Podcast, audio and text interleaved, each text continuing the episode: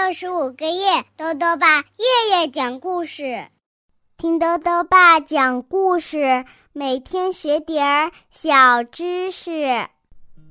亲爱的各位小围兜，又到了豆豆爸讲故事的时间了。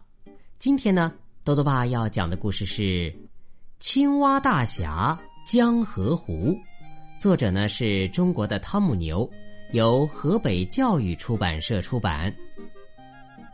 有一只名叫江河湖的小青蛙，被称为青蛙大侠。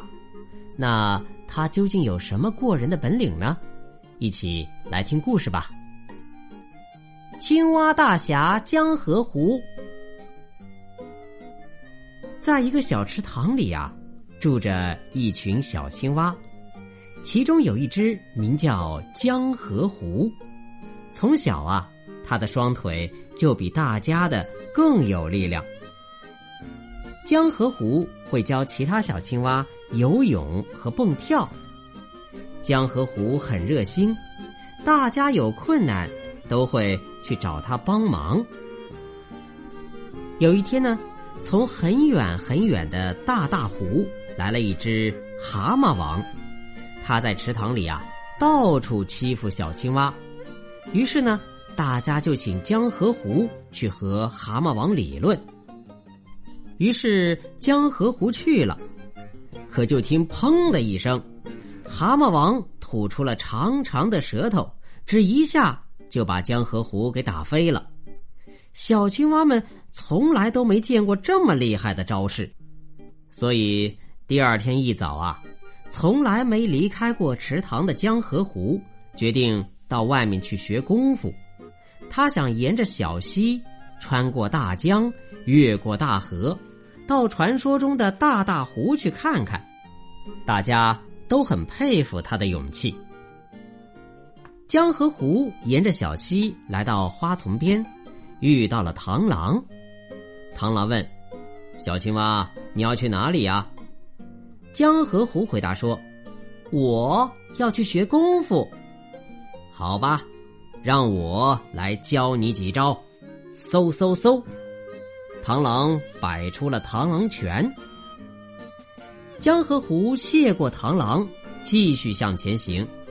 他来到江边，遇到了白鹤。白鹤问：“小青蛙，你要去哪里呀？”江河湖回答说：“我要去学功夫。”好。让我来教你几招，啪啪啪！白鹤摆出了鹤拳。江河湖又谢过白鹤，继续向前行。他来到河边看见老虎在练拳。江河湖请老虎教他功夫，于是老虎使出最厉害的绝招——猛虎扑爪，嗷嗷嗷！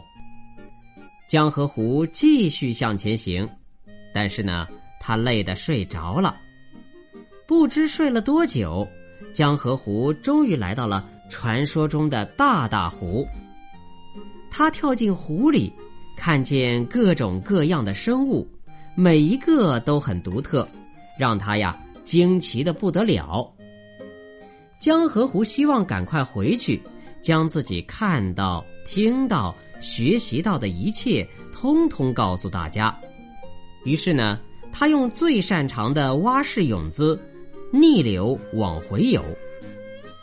江河湖回想着一路上学到的绝招，哈哈，我现在一定是天下无敌的大侠了。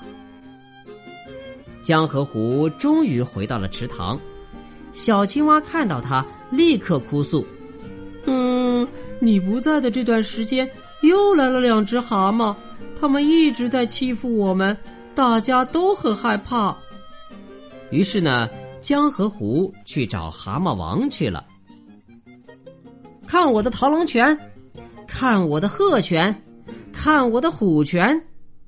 江河湖把路上学到的东西全用了出来，可是蛤蟆们看他挥舞着小细胳膊。都快笑翻了。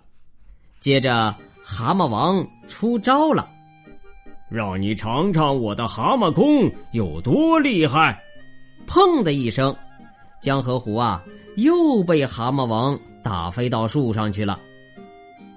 江河湖想了很久，回想自己学到的功夫，回想那个令他惊奇的世界，突然想通了一件事儿：我没有螳螂的长手臂，没有白鹤的大翅膀，也没有老虎的力量，可是我有超乎寻常的双腿呀。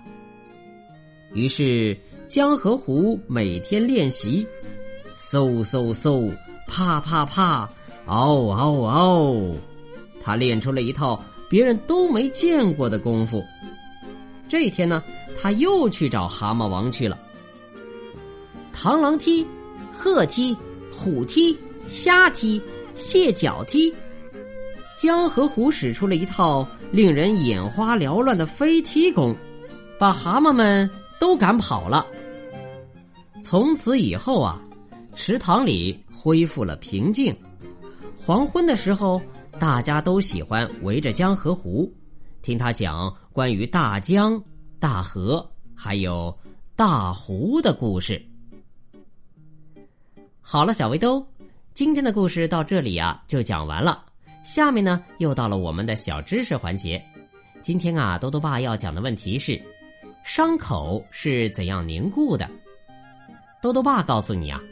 如果皮肤上有小伤口流血了，一般很快就会凝固，这是因为血液中的血小板会催生一种凝血酶，凝血酶呢又会让血浆中的纤维蛋白变成网状的固体纤维，这些纤维呢相互交错重叠，就能让血液不再外流。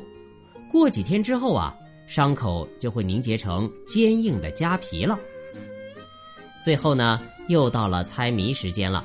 今天的谜面是这样的：身体生来瘦又长，五彩衣衫黑心肠，嘴巴尖尖会说话，只见短来不见长。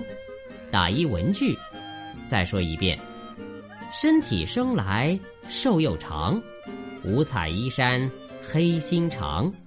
嘴巴尖尖会说话，只见短来不见长。打一文句，你猜到了吗？如果想要告诉兜兜爸，就到微信里来留言吧。要记得兜兜爸的公众号哦，查询“兜兜爸讲故事”这六个字就能找到了。好了，我们明天再见。